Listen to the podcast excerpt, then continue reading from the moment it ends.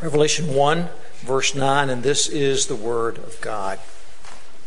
Uh, John, your brother and partner in the tribulation and the kingdom and the patient endurance that are in Jesus, was on the island called Patmos on account of the Word of God and the testimony of Jesus. I was in the Spirit on the Lord's day, and I heard behind me a loud voice like a trumpet saying, Write what you see in a book and send it to the seven churches to Ephesus, and to Smyrna, to Pergamum, and to Thyatira, and to Sardis, and to Philadelphia, and to Laodicea. Then I turned to see the voice that was speaking to me. And on turning, I saw seven golden lampstands. And in the midst of the lampstands, one like a son of man, clothed with a long robe and with a golden sash around his chest. The hairs of his head were white like white wool, like snow. His eyes were like a flame of fire. His feet were like burnished bronze refined in a, furnace. And his voice was like the roar of many waters. In his right hand he held seven stars. From his mouth came a sharp two edged sword, and his face was like the sun shining in full strength. When I saw him, I fell at his feet as though dead.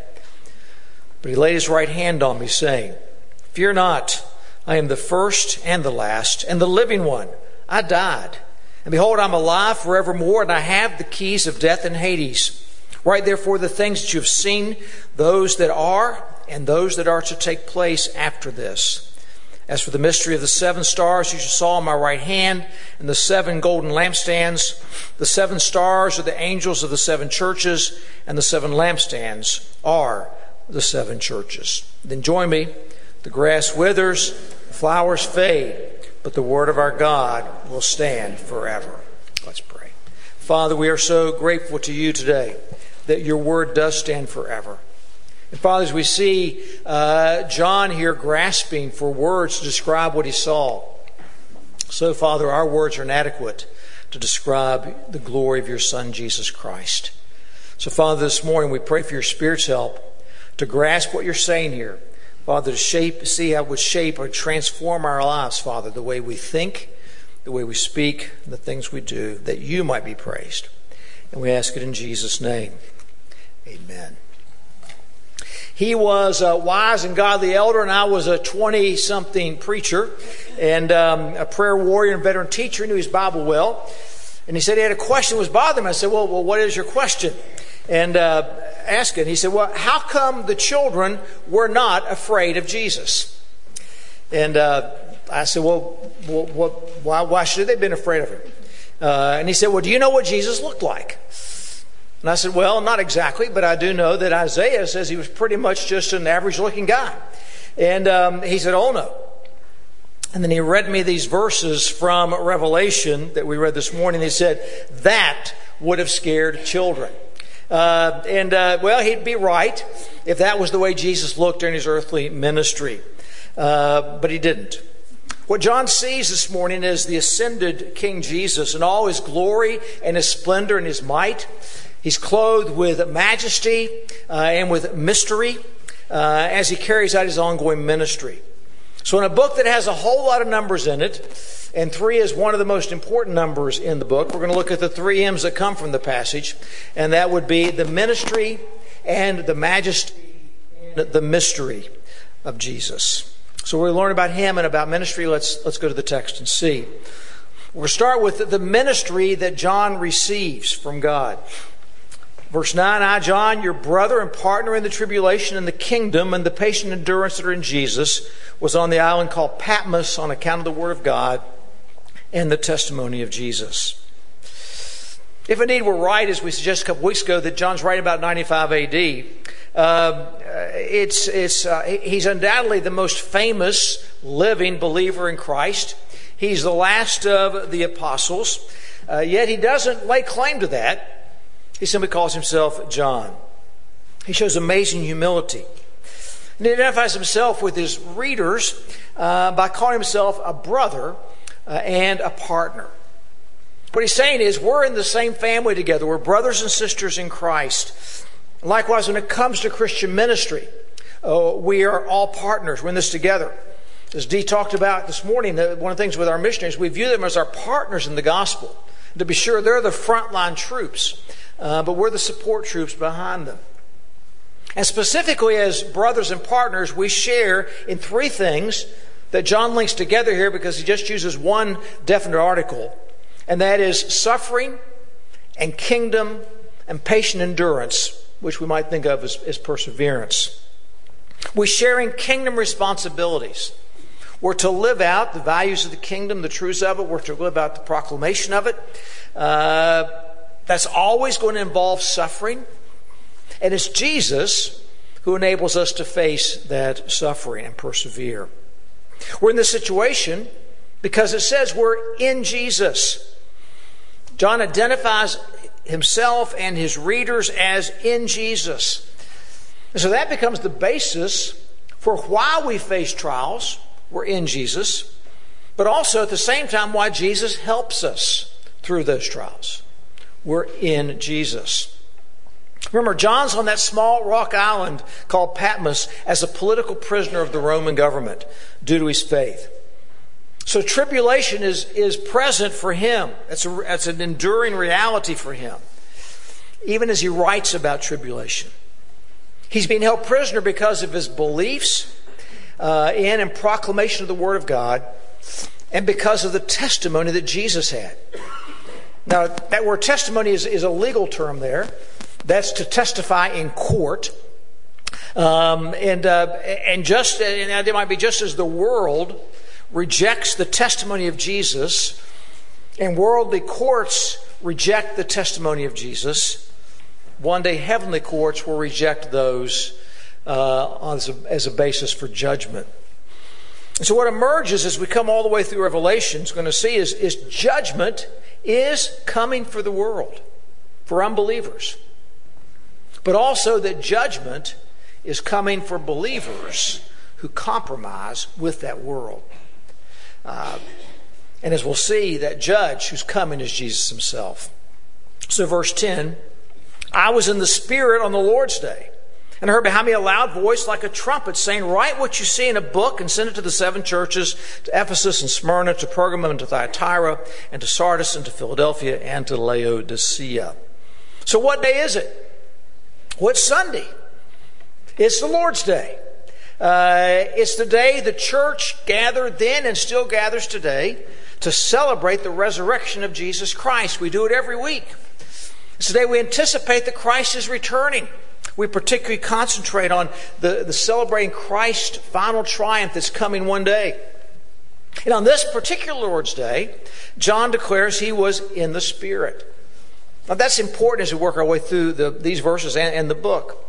What John's doing there, he's borrowing from the imagery that we have with the prophet Ezekiel in his call to ministry. So while uh, uh, John is physically present on Patmos, he does not despair. He's in the Spirit. He's part of that partnership we spoke of.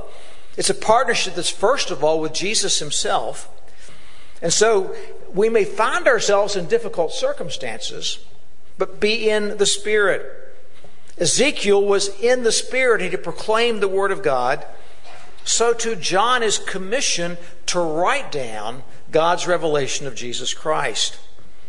And he's standing there, and suddenly he hears a voice that, uh, and, and the language here is important. It sounds like a trumpet behind him. All right? Now you're going to notice the word like throughout the passage today.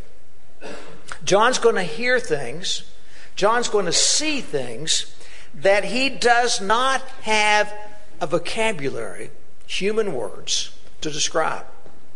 Uh, so he's going to give us comparisons with things that we do have some idea about. And most of those we'll see are drawn from the Old Testament. That goes to the book. Now, I dare say if any of us are standing up here and uh, Dan or Isaac Burkhardt or, or Carlin came up behind us and blew their trumpet, what would we do? We would all jump. We would be startled, right? Um, and so this is this voice sounds like a trumpet. Even as Moses on on uh, the mountain uh, heard the trumpet in Exodus 19, uh, just before God revealed to him the Ten Commandments. So too, John hears this loud voice with this assignment write down what he sees in a book. Then he says, give it to these seven specific churches that he names in, in Asia Minor, present day Turkey. The order here is the same one he's going to follow in chapters 2 and 3. It's the same one that if you made a circle and left Ephesus and you were going to deliver the mail, it's the path you would follow. All right, it's just where, how you would do it. Uh, and so what happens? Verse 12 I turned to see the voice that was speaking to me. And on turning, I saw seven golden lampstands. In the midst of the lampstands, one like a son of man, clothed with a long robe and with a golden sash around his chest.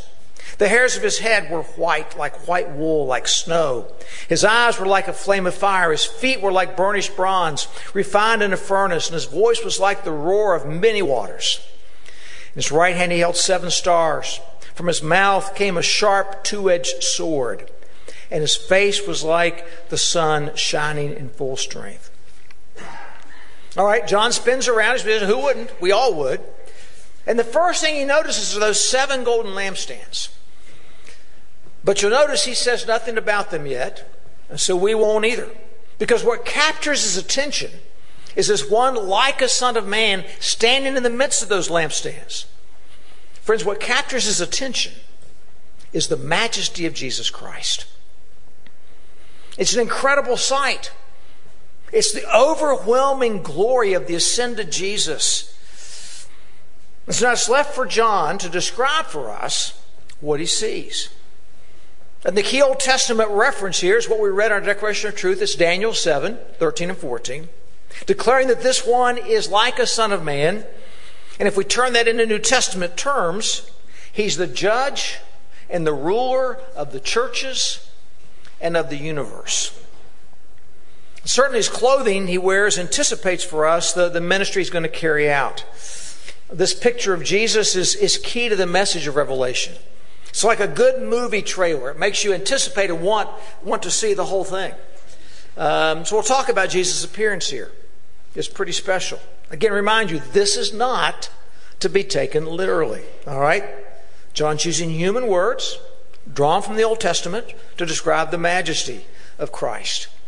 What he says, the images are, are familiar to his readers. So give them a taste of the majesty of Jesus. First John says he's, Christ is wearing this long robe. The term he uses is it refers to a priestly robe. Indicates Jesus in his purity as a priest in his service to the church. His sash is like one that the high priest was supposed to wear during his ministry. It's actually a very normal piece of a, of, a, of a, of a man's clothing. Uh, what's not normal is it's golden. It's made out of gold. And so that would suggest if you can afford to wear a gold sash, what? You either have great wealth, maybe you have great beauty, or you have great power. It's about his position. And so that's where he wears the golden sash. And we know in Daniel 7 that God, Daniel sees God on his throne and he calls the Ancient of Days. And Daniel says what? His hair was white like wool, right? Well, John describes Jesus with those same words with the white hair. He's identifying Jesus with the Father when he does that. His eyes are like a flame of fire. Throughout the Old Testament, whenever God appears in a theophany uh, to people, we have fire. Whether it's Genesis or it's Exodus, uh, Ezekiel or Daniel, uh, uh we have that fire. And these eyes are, are penetrating eyes. Uh, they allow him to see what's going on in the hearts of people. And so we watch that in the Gospels. Uh, we see him see into what people are thinking all the time. Uh, Hebrews 4:13 tells us, "And no creature is hidden from his sight, but all are naked and exposed to the eyes of him to whom we must give account." And it's those penetrating eyes that are eyes of judgment. And then check the shoes out that he's wearing like burnished bronze, like refined in fire. Now, you can't get these from Nike or REI, all right? Uh, they might try to make these, but can't do it. Uh, the idea is gleaming metal. It points to the metal that, that we see in the descriptions of, uh, of God in Ezekiel and in uh, Daniel as well. Uh, Vern Poythress suggests that, that it's, it's uh, just, a, he says there's a multiplicity of, of vague allusions here. Because his bronze is a harder metal than ordinary gold or silver. Uh, it's frequently used in weapons. It's associated with judgment then. Uh, the fire suggests judgment, but refined by fire, it says. accompanied by some intense purity. What does fire do? It's a purity and shows the glory. And then we have the voice. It's like the roar of many waters, emphasizing this loud and it's powerful. And again, we, we, we see that in Daniel and Ezekiel and Exodus. Or go check out Psalm 29 with a description of the voice of the Lord. And coming out of his mouth is this sharp two edged sword. You might look at Isaiah 49 for this. Maybe our thoughts would go back to Hebrews 4, especially verse 12. For the word of God is living and active, sharper than any two edged sword, piercing to the vision of soul and of spirit, of joints and of marrow, and discerning the thoughts and intentions of the heart. If you remember, the word of Jesus is so powerful that he could summon Lazarus from the grave back to life. Uh, he could calm the sea. He could call demons out of people. Uh, likewise, he has the power to punish. There will be weeping and gnashing of teeth, he says, and to reward. This day you will be with me in paradise. And David Strain asks a great question here. He says, Where is his voice heard like this today? This mighty, roaring waterfall, the sharp, double edged sword. And his answer is this voice is heard every Lord's Day when the Bible's opened and its message is read and it's proclaimed. Now, what we're doing right now might not seem like much to the watching world. But as we see here in Revelation, going behind the scenes, seeing previously unseen spirituality, we're, we're learning the nature of, uh, true nature of things. And see, the simple exposition of the scripture may seem insignificant compared to the relentless cacophony of the world's uh, noisy rebellion. There are times when it hardly seems an effective response to the challenges that we face. But again, John says, look behind the scenes. And what you see is the unstoppable power of the Word of God. And he's challenging us to place our trust in God's Word. Jesus' Word may appear weak to the world, make no mistake, but it's mighty to save. And by the Word of God, Jesus will conquer. Do you remember that Paul calls the Word of God the sword of the Spirit? This book seems like an unlikely weapon for warfare. But understand, this is the number one weapon we have in the battle we face with this world. And finally, we have his face shining like the sun. Go back to Isaiah 60, go look at Ezekiel 1, but especially Judges 5. Judges 5 is Deborah's song of celebration for the great victory in Judges 4. And you come to the very end of that song, uh, and she describes her warriors, her soldiers, as God's friends uh, in whom the sun rises in all its might. So, in other words, what John's anticipating here is predicting is Jesus' triumph in history. Uh, the emphasis overall with this whole picture is the majesty of Christ a majesty that's reflected in his appearance. But it's not just the majesty that overwhelms John, but it's the ministry of Jesus Christ. Now remember, what was the first thing he saw when he turned around? It was those seven uh, lampstands. Um, and he knows what those are. This is the lampstand from the Holy of Holies that was used to provide light for the priest to see. And now what? There are seven of them. He's already written in his gospel that Jesus is the light of a dark world. And he also knows that in Zechariah 4, you have this same, this same lamp. And there it's described as that with which the power of the Holy Spirit comes. Not just to light the world, but to build, rebuild. The power of the Holy Spirit goes to rebuild the temple after the exile. Uh, he provides the power today for that. And today, the church is the temple that the Holy Spirit is building, that Christ is building. His dwelling place is in us. And so the seven lampstands, we're told very explicitly in verse 20, are the seven churches. And again, by using the number seven, he's talking about the whole church. By going from one to seven, he's expanding it just from the people of Israel to all the nations of the world. So the anticipation is that the lampstands, the churches, will in fact be the light of the world that God shines through in a dark world. So don't miss out on the fact that here's Jesus in all his majesty and all his glory, and he's walking among the lampstands. He's the Lord of the universe, he's the great shepherd. And his presence there is like God in the glory cloud in the Old Testament. Remember the, the glory cloud that's followed, stayed with Israel in the middle of Israel in the desert. Pillar of fire by day and a, cl- a cloud by day, pillar of fire by night. Um, and it was God's presence there. In the temple and the tabernacle became the Shekinah glory that dwelt among the people of God. So just as the priest cared for the lamp in the temple and cared for the temple, Jesus is in the midst of the lampstands and he's tending those lamps like the priest in the Old Testament.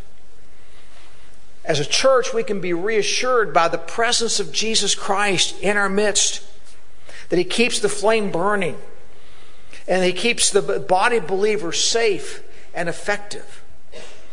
He's the great warrior who fights the battle for us, and he's among us. So, with that in mind, we want to look at the mystery made known. Uh, verse 17. When I saw him, I fell at his feet as though dead. But he laid his right hand on me, saying, Fear not, I'm the first and the last and the living one. I died, and behold, I'm alive forevermore, and I have the keys of death and Hades. Write therefore the things that you have seen, those that are, and those that are to take place after this. As for the mystery of the seven stars that you saw on my right hand, and the seven golden lampstands. The seven stars are the angels of the seven churches, and the seven lampstands are the seven churches. Okay, John's overwhelmed. Now we can sing What a Friend We Have in Jesus, and that's a very true hymn to sing. But friends, never lose sight of the Jesus that's described here. The majestic, awesome picture painted for us. One that, like Isaiah and Ezekiel, when John sees it, he falls down on the ground in worship. And Jesus, like God did with Ezekiel, responds with a touch and with words. First, he says, Fear not. Then he echoes the words of Isaiah, consistent with what we said Jesus said last week in verse 8. And Jesus makes several bold claims. First, he says, I'm the first and the last, using the same words that God the Father uses. Jesus says he has complete sovereignty over all of human history from beginning to end. Second he says, I'm the living one. To be sure, I died, but I'm alive forevermore. Jesus, through the power of the resurrection, has turned back the power of death. And so he says, I'm the living one. He's already won the ultimate victory. In fact, he says he possesses the keys uh, to death and Hades. Friends, Jesus and Jesus alone determines who will be liberated from hell and who will not. So, what incredible hope for John for us. With that in mind, John, Jesus rather repeats what John's ministry is. And he's going to be spurred on by this new vision of the glory of Christ. He's to write everything he has seen, what he's seen now, and then he's going to what there's soon to take place, what God's going to unfold for him. Uh, and he's going to declare that Jesus stands in complete authority among the churches. To be sure, they're undergoing hard times, they're undergoing much tribulation. And from their perspective, they seem to be in defeat. So, John's ministry encourages us to embrace the mystery that comes with the majesty and the ongoing ministry of Jesus among his people. So, what's that mystery? Now, keep in mind in the New Testament, mystery is typically what's been made known to us as believers, but the world still does not see. They don't get it. Um, and so it to them remains a mystery. They don't understand Jesus. One mystery is this He does rule and reign over the whole universe, and the church's tribulation, they coexist. They're simultaneous. The world thinks the church's tribulation means defeat. But we know that ultimately Christ triumphs. See, what's a mystery of the world is that Christ triumphs by the cross. That death is the way to life. It's a mystery that Jewish expectations of an earthly kingdom give way to a spiritual kingdom. Such as God's people, we do not possess the same earthly ambitions that the world possesses. We're not to be driven by a quest for power or money or popularity, but by love and by sacrifice and service. The world does not understand that way of thinking. The world doesn't understand either the power or the reality of humility. Then one last ministry, mystery.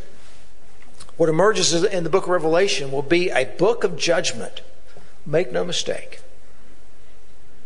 But it's also at this same time a book of comfort for the people of God. So, what about us? You know, one of the interesting things here is the contrast between the Isle of Patmos and in the Spirit. And that's where we live. We live in two realities. Uh, we're, we're on Patmos, we're exiles. We don't fit in with the world around us. But we're in the Spirit. We belong to God and we're spiritually blessed by God despite our circumstances. The Romans exiled John to the island of Patmos so that the world would forget about him. And then what's he turn around and do? He writes a book that's encouraged the church for 2,000 years. The Roman Empire fell. But John's words, God's word, still lives. And so these verses should, should overwhelm us with majesty. And let me just say if you find yourself in awe and yet you're still not a believer in Jesus, let us talk to you today and share with you the majesty and mystery of Christ. But for those of us who are believers, our response should be to fall down and worship. Embrace the mystery that Christ is reigning, even when we look around and it doesn't seem to us like he is. In 92 AD, just probably about the time or a little bit before John writes this, Domitian murdered 40,000 Christians because they refused to accept his claim that God that he he was Lord and God. See, all they had to do to, get along with the Romans was, was go down to the, to the temple, to the emperor, and, and take some salt and, and toss it on the altar and say, Caesar is Lord. And then they could have gone about their business, done whatever they wanted. But 40,000 of them would not, did not, and were executed by Domitian. Because even in the face of death, they would only say that Jesus Christ is Lord. We need to heed the words of Christ. We need not be afraid. Jesus is in the midst of his church today. Revelation takes us behind the scenes of history and behind ministry. And it shows us the things uh, that things are not as they appear to be. Uh, you know, in The Wizard of Oz, they, they pulled back the curtain, and then all the people got was a frightened little man. Uh, but when John pulls back the curtain, it's the glory and the majesty of Jesus Christ that's seen, as well as his iron grip on human history. As believers, we need to, uh, we need to base our faith on unseen reality. That our risen, conquering Jesus has the whole universe and all of history and all of eternity in his hands. It's this exalted vision of Christ that enabled the church to face the Roman Empire in the first century. Fierce persecution, tribulation. And I trust it's the same vision and of his triumph and of his ministry that takes away our fears today, gives us a perspective of how things really are as we engage his world until he comes, proclaiming the Word of God, the gospel of Jesus Christ. Let's pray.